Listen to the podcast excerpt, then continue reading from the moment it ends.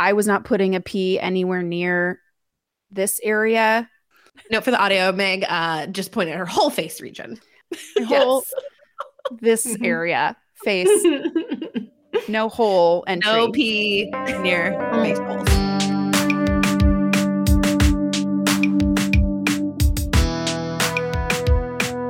Hello and welcome to Holy Ghosting podcast. I'm Lindsay. I attend an Episcopal church in Portland, Oregon, and I like Jesus, but not most of his followers. Hi, and I'm Meg, and I am starting to figure things out, but really just through fear and trembling. And I'm Sarai, and I consider myself a holy whore. And I am no longer a Christian, but that's fine. Totally. Today, thank you. Thank you for the information. Today, we're going to talk about probably our first episode of Infinity episodes about purity culture. The focus that I'm really interested in today is how does purity culture affect women in particular and men in our susceptibility to being abused? Uh, so, just a quick kind of content heads up for folks who might be sensitive to some of these topics. We will be dipping into some spiritual and sexual abuse conversation, likely bringing up some sexual assault and rape, other kinds of abuse. And I am going to talk about the Bible a little bit today. So, if you love the Bible too much to hear me say stuff about it, or if you really don't like the Bible and you don't want to ever hear another Bible verse ever, then you know, just skip those parts. and then finally, this is about purity culture, which inherently is gendered and binary, and it is absolutely extremely heteronormative and unapologetically so. So, we're going to be talking about men and women uh, in that context. And at some point, we'll have to talk to some folks who identify in different ways, uh, gender wise, and understand what their experience was growing up in purity culture. But here we are. Here we are, Some three cis women ready to talk about how harmful being a virgin was for us. Heteronormativity, guys. We can't change who we are. God made us this way. God made us cis women. Okay. So, It's true. He made us Yep. to bear children. right. Yeah. And to bear the guilt of all sin for Correct. all the ages. So Eve did us dirty. it's been a hard time for women uh, for a while. so I'm curious to hear from you two. If you were to think back about the cornerstone kind of principle, the main thing that you think of when you think about purity culture and how that was part of your life and your experience growing up, what would you say that cornerstone might be for you? Gosh, it's so tough. W- Yeah. You're asking Um, me to I like mean, whittle it down to one. Yeah. Lindsay, Yeah. do you have something that comes to mind? Yeah, I mean, it's really just that concept of just like saving yourself from for someone, and if you didn't, that you were tarnished and you were dirty and you were to be discarded. You know, like I think that it was just this. I had this idea of what sex was, and it wasn't. A, it wasn't fun. You know, and it it was terrifying because it was like if you do this thing, like you are broken. I mean, if you do it before marriage, obviously. After marriage, then it's like all no one ever has problems with sex and marriage. So Not according to the youth pastors I knew back then who were married. also not was just- according to a married person who has had plenty. My husband and I argue about sex all the time. So I was like, oh, we have different tastes in what we want to do, and it's not all like perfect and easy. And like God didn't just shine upon our sex life and make it the best thing ever. Weird. Magical. Yeah. Mhm. Why? Why, God? It's so Why on my wedding night was it like maybe more traumatizing than it would have been if I hadn't been a virgin on my wedding night? I think for me it Uh-huh. was similar. I think that purity culture was always something. It was it was that good girl idea, and I, I think for me at a really, I would even say pre-puberty. I think I had a promise ring. Um, for those of you that don't know, this was a simple silver band. Um, we did not get ours from the disciple shop. It actually was a ring that I think had belonged to my grandmother at one point. It was like a family ring. Uh, but I did wear it on my. I know. Well, when you think of your grandma, you don't think of having sex. So I think it made sense Hope- that it was like not. my grandma's ring. It wasn't like her wedding ring or anything. It was just a simple band. Um, and I did wear it on my left ring finger. And I think I was like engaged to Jesus at that point. I'm not sure. You know, my young brain uh, wasn't like 100% figured that part out, but yeah, it was a constant, I mean, physical constant reminder. It was like that chastity belt idea that was just visible for everyone. Obviously, when you're 11, you're not married. Hopefully, God help us if we start letting people of young ages be married. But I was like 11, probably wearing a ring on my ring finger. So obviously, it meant I was like betrothed to Jesus and I think now I realized that was just a really great way for the church, my parents, like everyone in the community to tell boys that I was off limits without me even realizing that that's what I was communicating.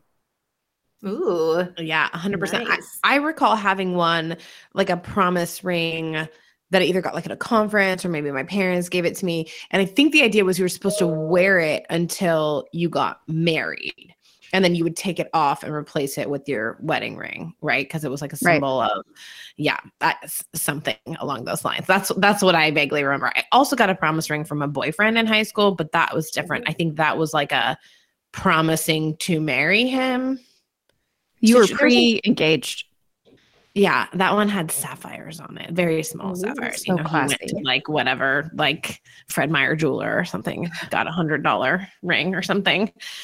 Wow, that's a lot. Like back in the 90s, like early 2000s. Come on.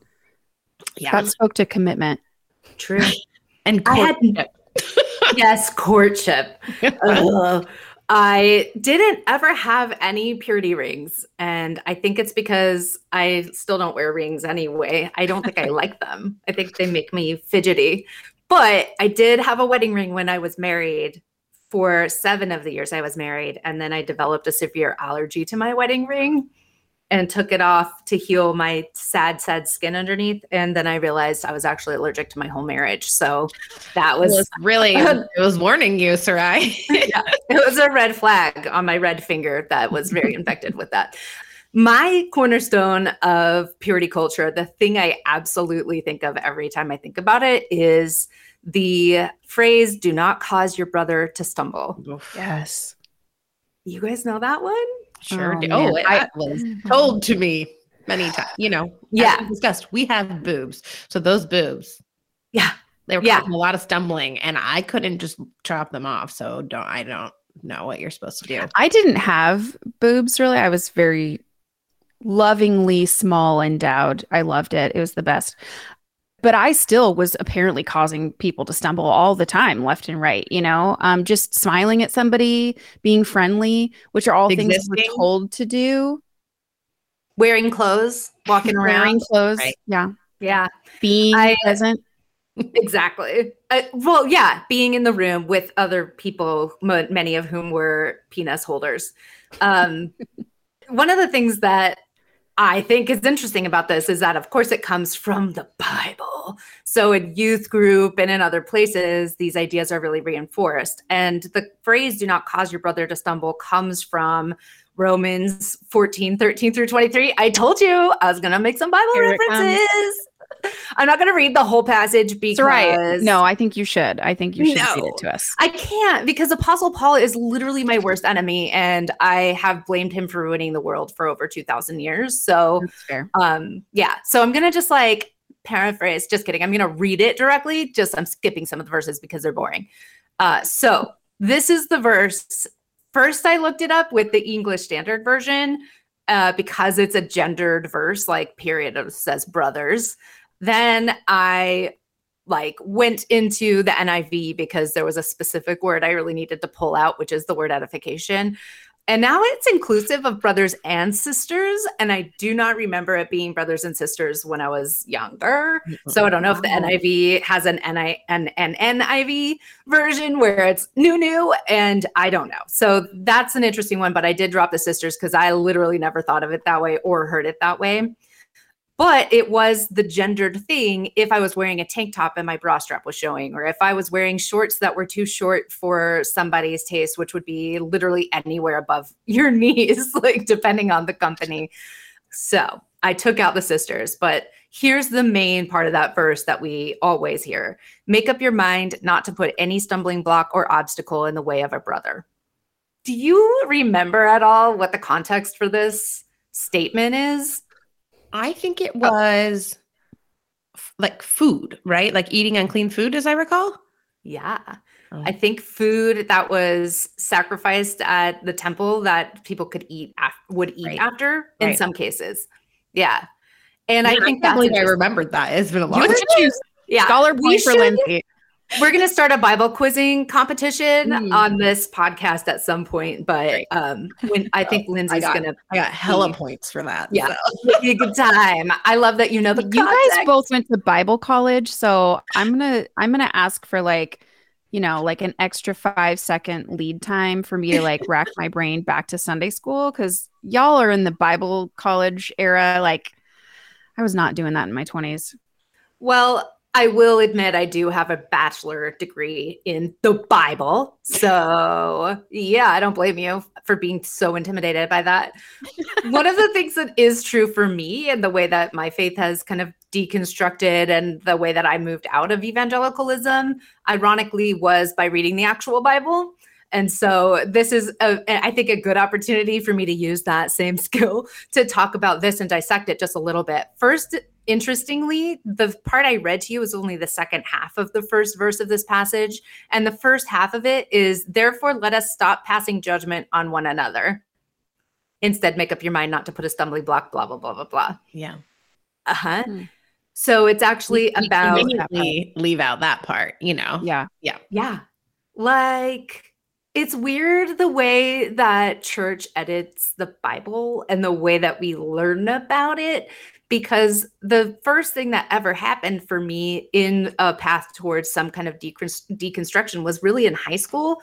Because I read the whole Bible in high school, I was like, I'm reading this thing straight through, and I did it. And as I went, I just felt like there were so many things that weren't in there that I expected would be in there Hmm. that I would find and be like, oh, this is where that comes from, or this is where this story comes from. And finding out that so many of our stories are actually a journey made by a completely different nation and had turned into an allegory for evangelical American Christians, like the whole story of Israel and what that evolution was like for them as a, a nation. And then us being like, this is like a story of my personal relationship with Jesus Christ. And that's all it became for, you know, evangelical Christians. So anyway, I, I'll stop. I have a lot of feelings about that, obviously. I we want you to feel your feelings. That's great. Thank you, so I'm, I'm all for it. Good. we're here for you. Thank you. Thank you both.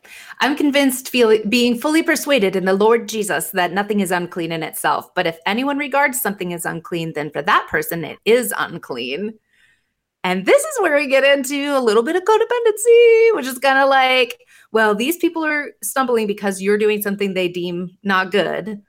Don't judge them for judging you, basically, is what I'm taking from this. Is So it don't judge them for stumbling because of you? I think it's don't. If anyone regards something as unclean, then for that person it is unclean. About food, again, about whether or not you can eat this specific food. In our case, it was like if you wear a tank top or if you wear whatever people don't like you wearing, that or if you just have boobs that grew on your body, uh, then you are responsible for making sure that they don't stumble, but they don't have any kind of accountability on that because what's unclean to them is unclean to them and not Mhm. necessarily to you. I just think it's an interesting juxtaposition to think about how this pressure is put on girls and young women about being responsible for the behavior other people have toward you Mhm. this becomes this like embodied thing where we're shutting our own selves down and trying to be as neutral as we possibly can be around dudes because you know what if they get the wrong idea and that becomes our job to make sure that their behavior is controlled even when their behavior ends up not being controlled and then it's still your fault that something happened to you that you didn't want to have happen and we told ourselves i at least have told myself the story that it's my fault this happened to me so many times in my life because that's how I was taught to think about those mm-hmm. kinds of relationships. And I'm curious if you either of you have had a time kind of in your young adulthood where you maybe maybe got undressed slightly in front of your boyfriend at a at a like a picnic shelter, a changing room when you were swimming and he maybe caught some side boob to look at. Meg. yeah, my husband who is still my husband uh, also was my very first official boyfriend. At one stage, talks about still the first time that he caught some side boob. Gosh. Still a thrill. He, he he will instantly go back to this moment where he's like, I don't know, 16 and just the he saw and I again, I was small, so this was not like a voluptuous like woo. But when you've never seen a young breasticle, uh, it's a thrill. Um, I, when I found out about it, which I don't think he even mentioned it at the time, I think it was like probably after we were married that he was like recounting this like beautiful, summery, you know, perfect day where he saw side boob. I was mortified. I mean, the horror that I could have caused him to stumble and probably get blue balls that day. I mean, for sure. Like, oh, yeah, blue balls are definitely real and definitely your fault. 100%. every time, every time that happened, and I would like realize what was happening, I was so ashamed. I mean, for probably days, eh, it, I carried the shame with me that I had caused a penis to get erect but then had done nothing about it and then caused physical pain to a guy I liked. Wow. I mean, that is some special purity culture shame right there, Meg. I, I did not know this about you. And again, it's funny like telling these stories because realizing that we're all relatively different people. And I think you'd probably not be surprised that I did not have as much guilt and shame uh, my high school more fun high school experience than me. yeah, my high school boyfriend and I did definitely had some fun. I was I was definitely more the like, let's run up to the line. We're not going to cross that line. I was like legalistic in that sense, but you know, whatever. There's definitely some blue balls happening for sure. I want to go back to that verse really quick though, because I had an interesting thought about it. I wonder because the verse is obviously can be interpreted and weaponized in so many different ways. It's wild to me that that verse was turned into what it is, and that we all have such a close connection with like causing someone to stumble. I mean, I remember having that fight with my mother in the dressing room trying to find appropriate bathing suits. I remember going to because my dad was an evangelical pastor, and we went to Joshua Harris's dad's church at one point, and Joshua oh. Harris is the author of I Kissed Dating Goodbye. They're a very conservative family, and I wore a skirt that was above my knees to that church. and my dad, I, I was like, I don't know how they didn't like I just you know, I put on, and my parents were so mad. Like they let, I got to the church, but it was like it didn't dawn on them what I was wearing until, or maybe they thought I was going to put leggings on under it or something. And wow. it wasn't, it was like barely above my knee. And I just remember that was like a big freaking deal. And I was like, you let me wear this skirt around. Like you don't care. It's not showing off anything. But because we went to that church, then they cared it was going to make them look bad. But back to that verse, it's interesting because as I've gotten older, I sort of interpret it as as being sensitive to others' needs and what's going to co- like cause them harm. And in a way, I really think you could interpret it as being what conservatives would say being politically correct. To me, it was like you being hypersensitive and aware of things like, yeah, sure, that meat might not actually be unclean to you, and it's not a problem for you to eat it, but it's a problem for this person. And so don't do it because you don't want to like upset that person, which I think is a freaking lovely way to treat people. And it is not the way that current evangelical Christians treat people. And they would say that you are a snowflake for doing so. So it's just so interesting how verses are turned and weaponized and when you take them in their original context. I don't really know that that's what is being said in that verse. That's sort of like how I had interpreted it at a certain point, but I didn't I didn't major in Bible. I majored in public relations at a Bible college. So um, to be clear, my my degree is in general ministry. So know everything about all the ministries. Uh, but the uh, yeah, I think that's a, a, really good point, Lindsay, and I think it's a really interesting thing to look at in context and be like, wait, this isn't really about sex at all. Like, there's nothing in here about sex at all. And in some ways, purity cultures kind of focus on sex and sexuality is in a way, I think, almost a red herring. Like mm. purity culture is much more uh, to me about controlling the behavior and like day to day lives of women, and not as much, although it's framed in this way, uh, about sexuality. That said, I also think that purity culture, because of the stigma behind sex and premarital sex in particular, or whatever kind of sex exists outside of your sacred bond of marriage, is all bad. That's, I think, also really weird because I do think that in a lot of ways, men who internalize purity culture are taught that their wieners are uncontrollable forces mm-hmm. of sexual desire and that it's the woman's job to make them not have sex with the woman. And that itself, too, is really damaging. And I'd say it also does encourage behavior that would be considered, I'm going to say it like real nice, but like kind of rapey, you know? Where it might be somebody kind of bringing more into that scenario than you were really bargaining for, than you wanted. And I got to be honest, I got divorced and I immediately was like, I will not date any Christians because I don't want to deal with their purity culture shit. And it's going to be weird.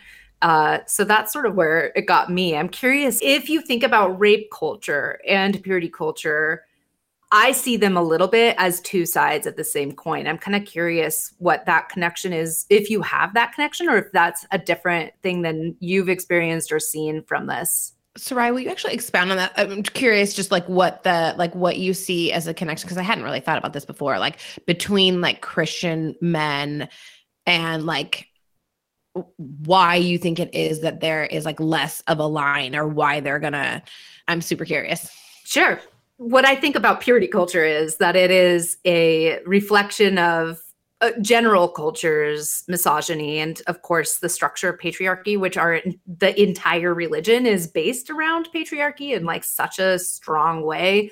And misogyny is like literally the first sin is a woman did something bad and now she must be punished for all women must be punished forever because they are women. And so that's a big problem I felt damaged by purity culture in that I felt like I had to repress who I was. I had to learn to say no to everything all the time.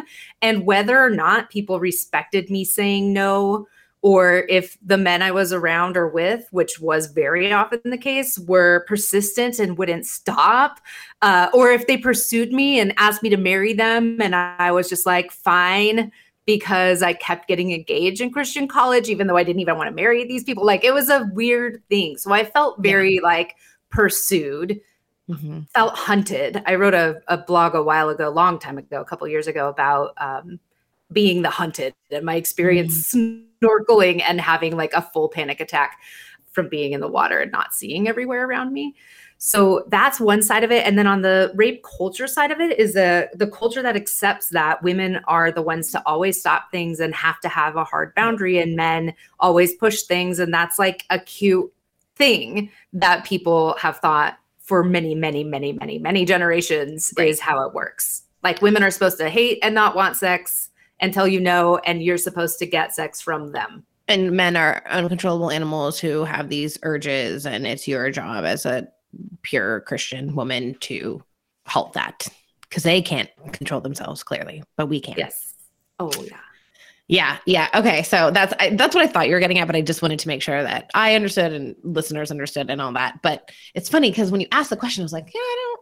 Do I have examples of that? And as you're talking, I was like, oh gosh, of course I have examples of that. Like I remember specifically my high school boyfriend and I we loved music and we were in bands and we met because my band played with his band. And we lived like 30 minutes apart went to like different youth groups but then he started coming to our youth group more often because we were like 16 at the point so he would drive up and his family dynamic like his family was relatively messed up. So he just came and spent a lot of time with me at my church. And i remember my youth pastor brought him and i up to the front of youth group at one point and used us like as an illustration Lindsay's the match and Jason's the gasoline and she's you know just sort of like this whole thing like basically I could like make this thing explode at any point but how and he like lauded us as this great example of a Christian couple who's doing things right and of course in my head I'm like well you know, we do some heavy petting sometimes, you know, but I'm not going to tell you that.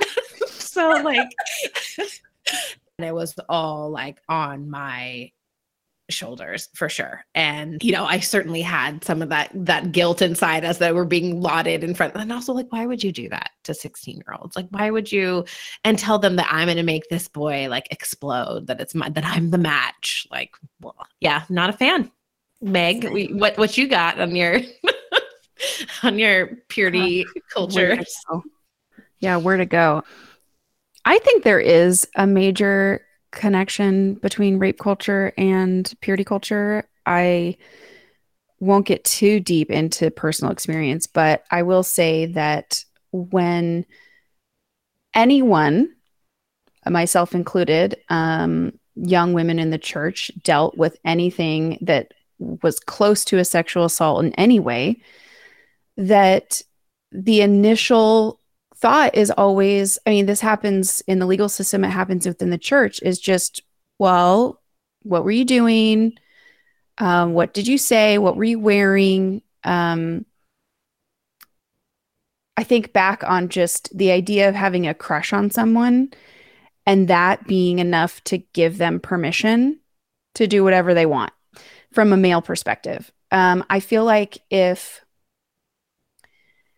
if we talked about sexual assault, um, just in the way that we would talk about like a mugging, for instance, I think that maybe taking the sexual part out of the assault for me is like a such a better way of communicating about it because when you put the word sex in front of something mm-hmm. it just it diminishes the likelihood in my experience and in other women's experience that I know that you will be looked at as a victim. You are looked at as an equal party to what happened because sex is between two people and is looked at as something that is, of course, consensual because you can't force somebody.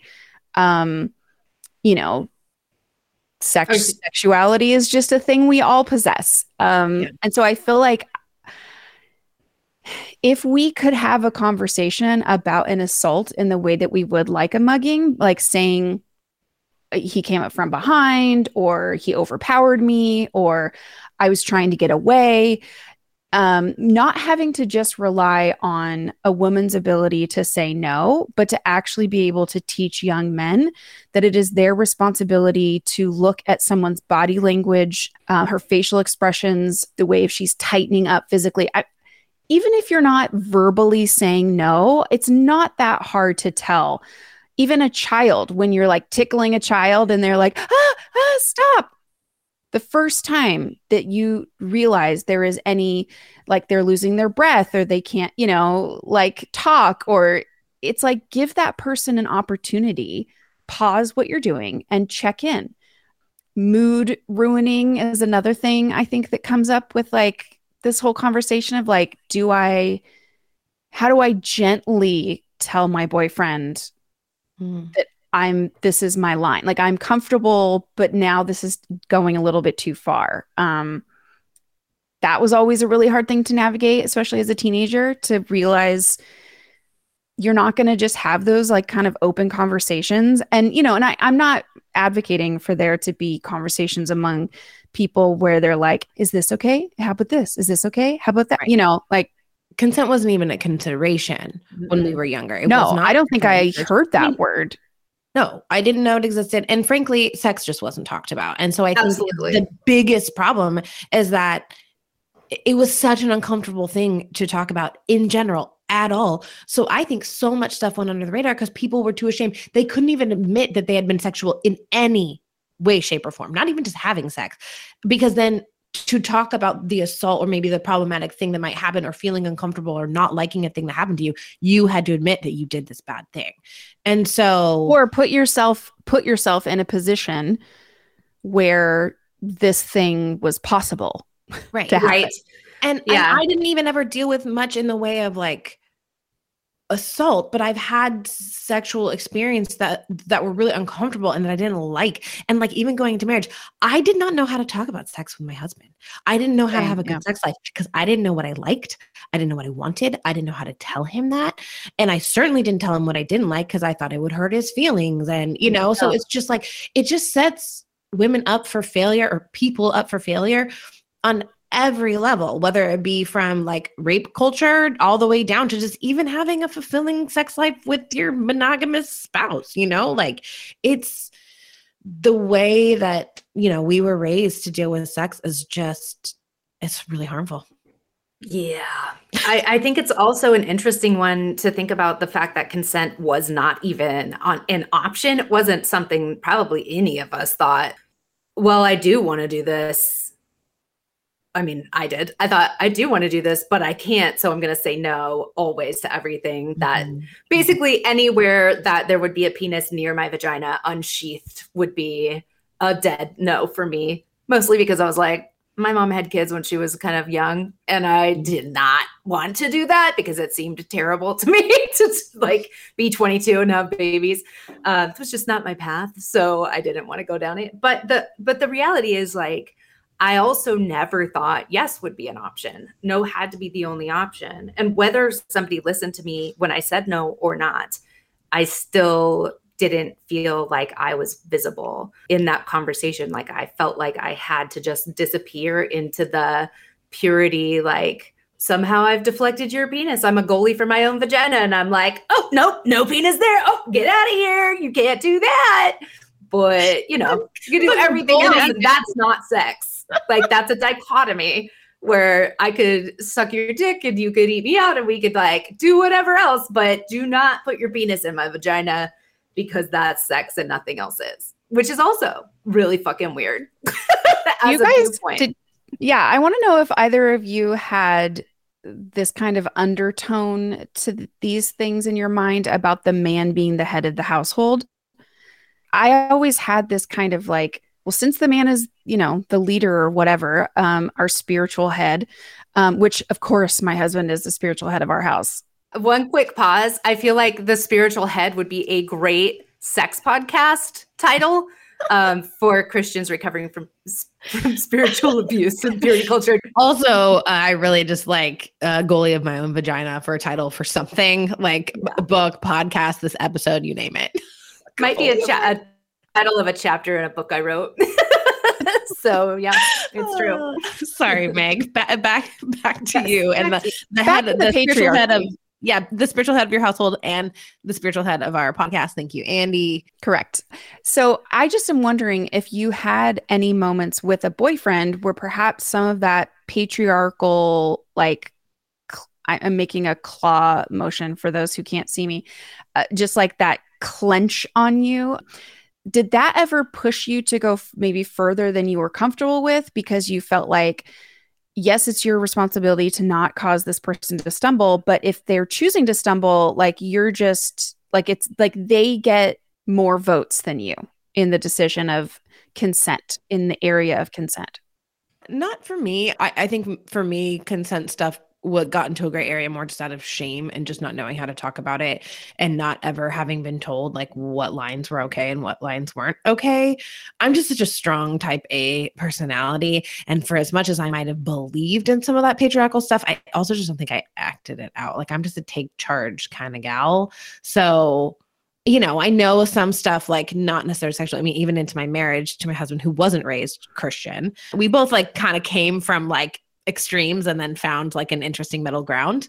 So we're both religious, but certainly not in the way that either of us were raised. But I do remember getting married and being like getting on him about like praying with me. Mm. And I really wanted him to like lead me in prayer because I think this was this thing that I've been told my whole life.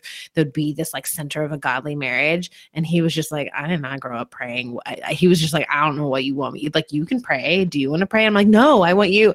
And I gave up on it after a couple years. And it's just like, why did I, why was it a thing that I like demanded like it was just in my head. It was what I'd been told forever.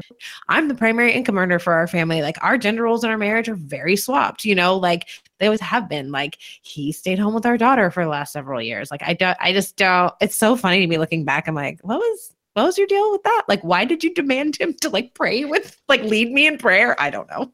To me, a lot of this stuff, the like weird detritus of being an adult woman trying to figure out how to interface with, you know, life and normal things that became really taboo because of how we were raised and taught, uh, is, is this sense of like not wanting to make a mistake and not wanting to do it wrong.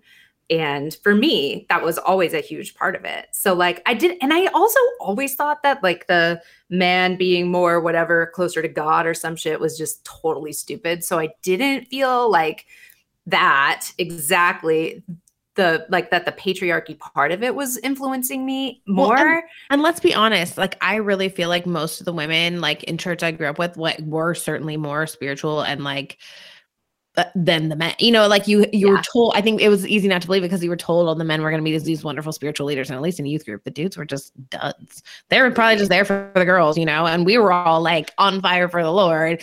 And so, like having that model of like what this spiritual leader of a man, I was like, oh, I don't know. Yeah but yeah, Meg, I well, feel like I mean, once they became yeah. adults, though, it was like to me, all of the men were the spiritual leads of everything. The youth pastor, the pastors, like everyone in charge were men. And so I just thought once these boys grow up and become men, they will take on that spiritual lead thing.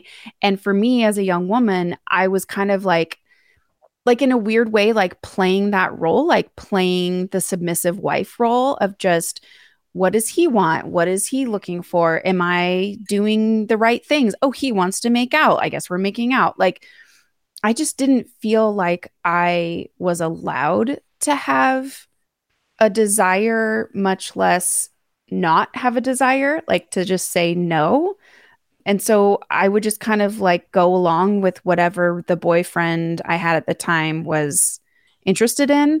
I just knew that there was like a chastity belt, there was going to be no P in the V. I was not putting a P anywhere near this area. No, for the audio, Meg uh, just pointed her whole face region. Whole this mm-hmm. area, face, no hole and no P near face holes. Wasn't happening.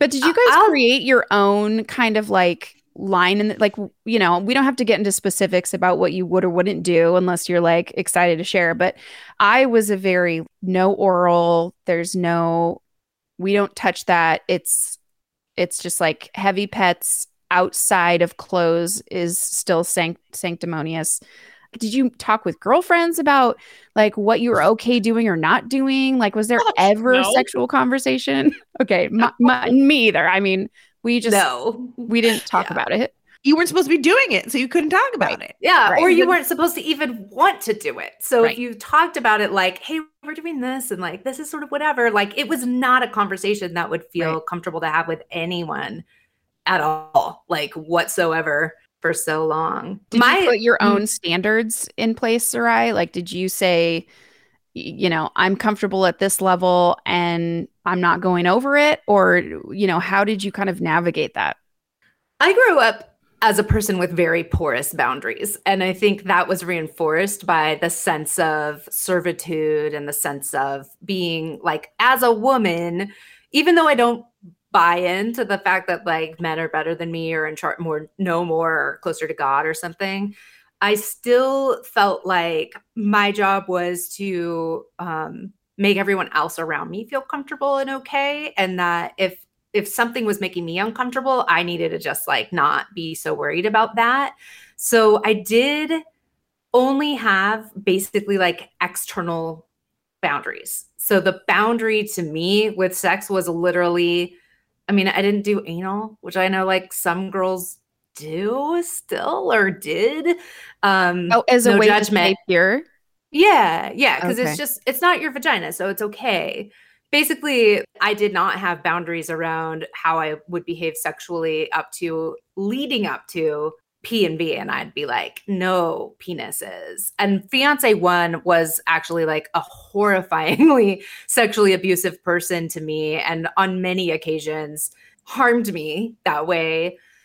including like once I was like, I don't want to give you a blowjob. And he threw me across the room. And then I did because I was like, okay, because if you're going to throw me and hurt me, I guess I'll do that. And there were a it lot of times like, when I you had to make no. a choice, right? Yeah. Between physical abuse, emotional abuse, like, or just getting it over with. I mean, that's another thing. Getting it over the- with. Let's just get Yep. it over with and then you'll leave me alone.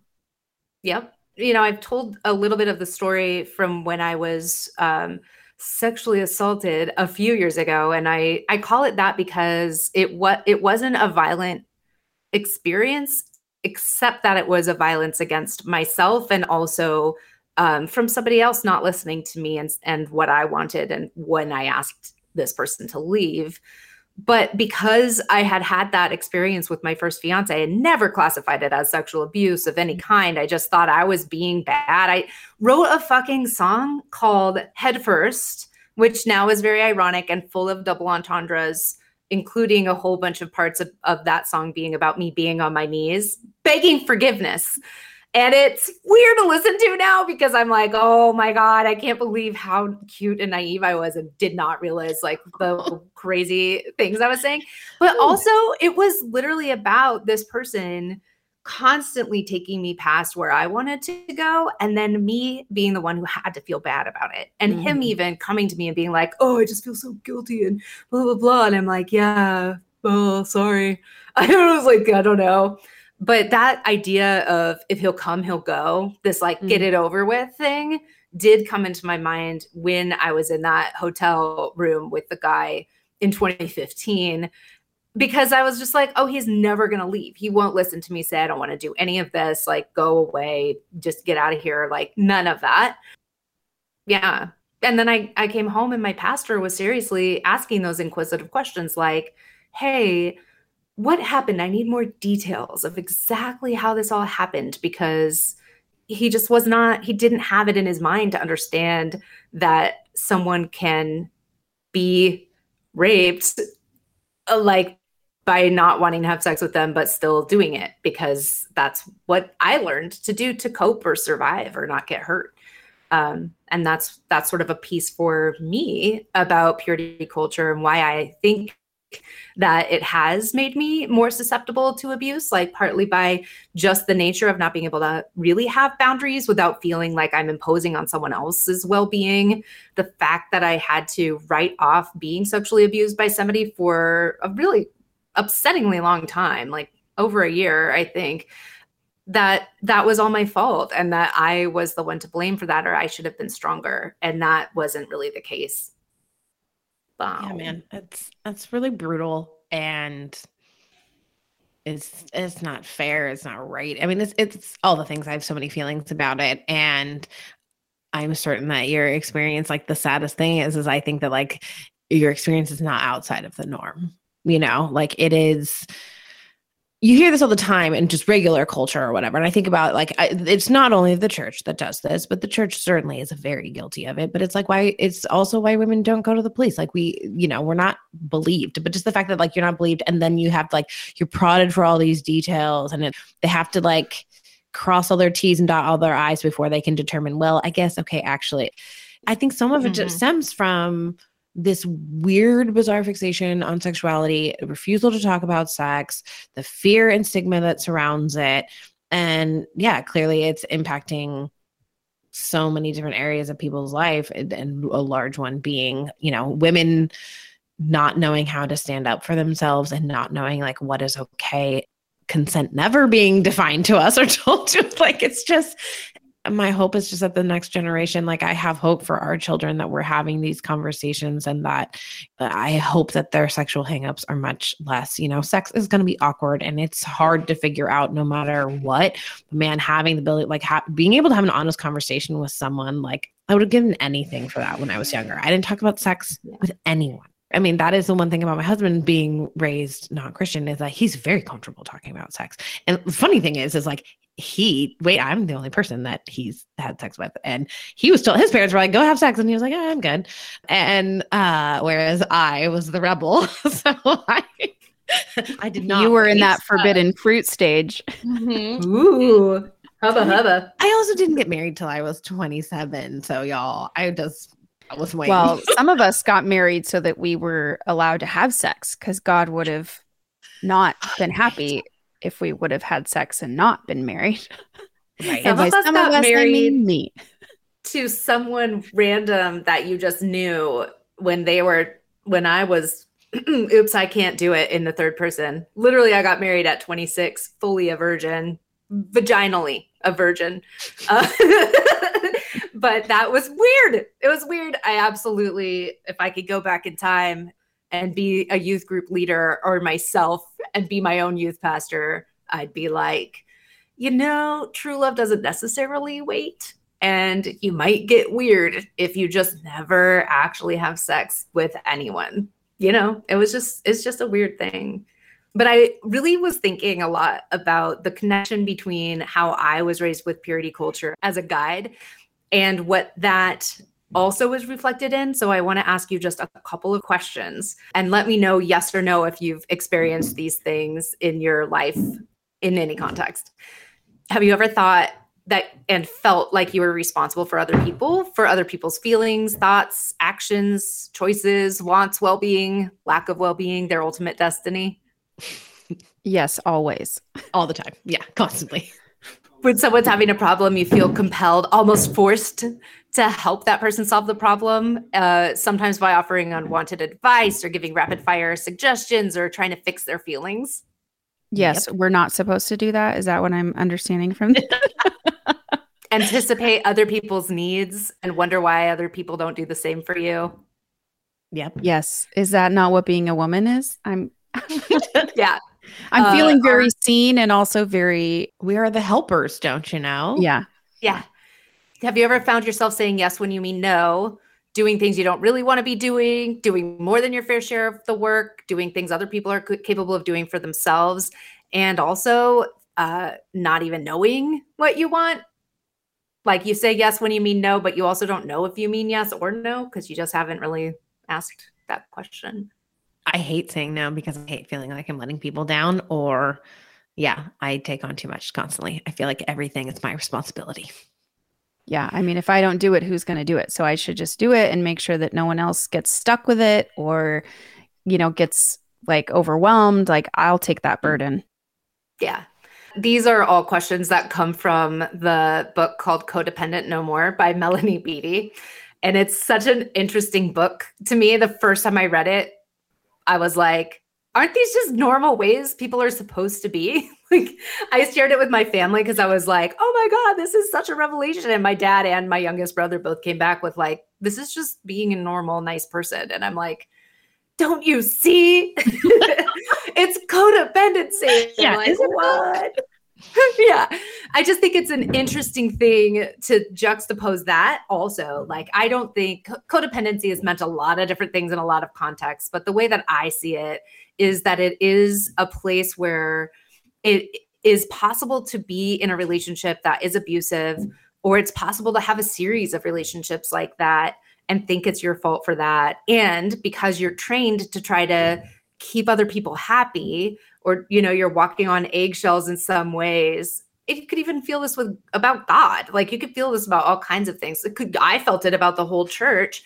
Then you know, we might have some codependency challenges, which does make it difficult for us to draw boundaries. And it does make it difficult for us to recognize when we are being mistreated because it's normal for us to be mistreated and to be pushed underneath the kind of covers of who we know we are or who we want to know we are. But that it's really hard to kind of dig yourself out from underneath all of those masks yeah so I, I find that interesting. I recommend that book for anybody that's been in an abusive situation or relationship not as a way to victim blame at all. It isn't about that it shouldn't be that but as a way to perhaps find some freedom in understanding some of the dynamics that are very human and very psychological that kind of come with us because they've been embedded into our minds and into our personalities and our psyches from day one if we were growing up religious in the way that we did And I think as parents, it's helpful to not repeat those things, like not victim blaming, but if we can figure out how we were sort of conditioned to accept this sort of treatment,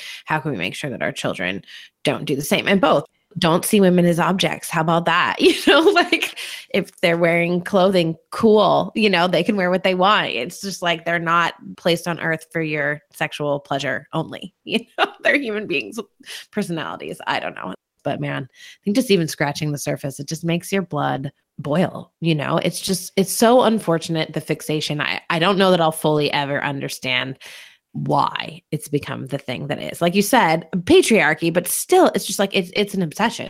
The build up, like like I said earlier in the episode about how that thought of being like tarnished, right? You were gonna be broken.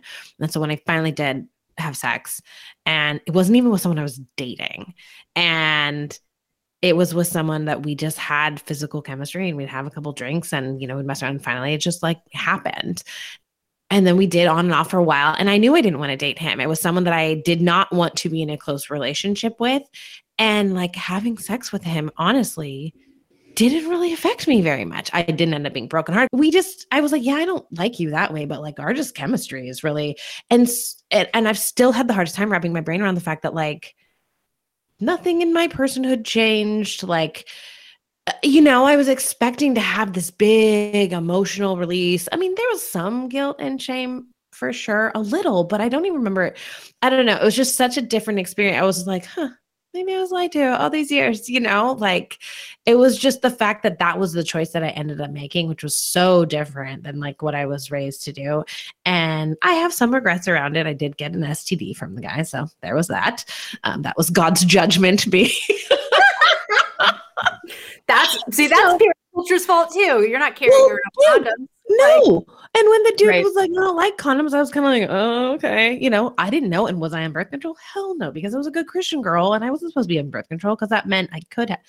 So thank the Lord I didn't get pregnant. I mean, whoo. But, anyways, you're not tarnished, you're not broken if you choose to have sex. And by golly, I just wish that I had had more agency about it. And I just wish that I had had more confidence in myself and what I wanted and and and that kind of partner and that I would have made him wear a condom. I do wish that. I love my husband. I'm glad that we are married. I'm glad that we have survived 22 plus years together of marriage. Um, but I wish we had not gotten married when I was 20. I wish we had just had sex. We would have had awesome sex. We were young, our bodies were taut. We were just like, we should have just been doing that. But instead, I struggled for a lot of years in our early marriage to have a healthy sex outlook, um, to have a healthy relationship. You know, I talked about how if we had had sex after our rehearsal, the night before, which we were both just like so in love and so wanted to bond with one another. And yet we were very like, we can't do it. But it would have been a sin. And then the next day, I wake up, I get married, we go to the hotel room, and I'm just instantly supposed to have sex. And that was such a difficult day. Like our wedding day the happiest day of your life, whatever, ended with me just being worried that I didn't do something right or that I hurt something or like, you know, like it didn't feel awesome. Um, so it took a lot. It took a lot away from our early relationship, I think. And I would have just had sex. And and that's what I'm gonna tell my kid. And that's what I tell everyone is just get a condom, protect yourself, get consent, check in with one another, and be respectful. Look at people's body language, look at the way that they're just physically expressing themselves within the moment. And equality, I guess, I, everything for me ends with just if you can look at the person that you're with as an equal and know that they are not there for your whatever. Mutual respect, I think, makes consent really easy and it doesn't make it uh, a scary thing to talk about. And I think the more I just talk about sex, the easier it is to talk about it. So get Let's out there and talk about sex. we'll do that on Purity Culture Part Two of Infinity.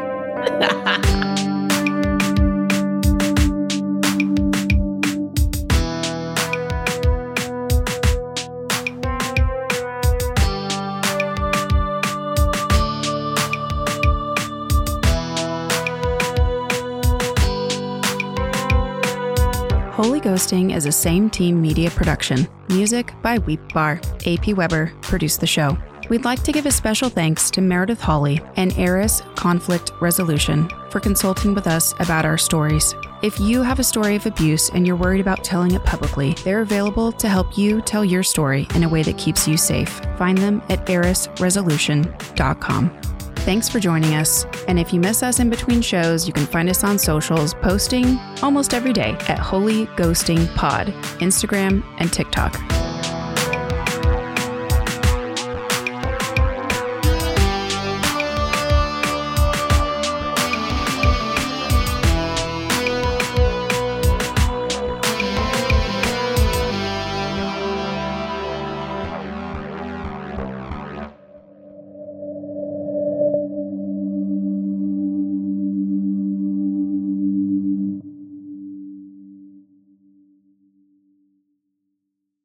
Mother's Day is almost here, and you can get her the most beautiful time tested gift around a watch she can wear every day for Movement.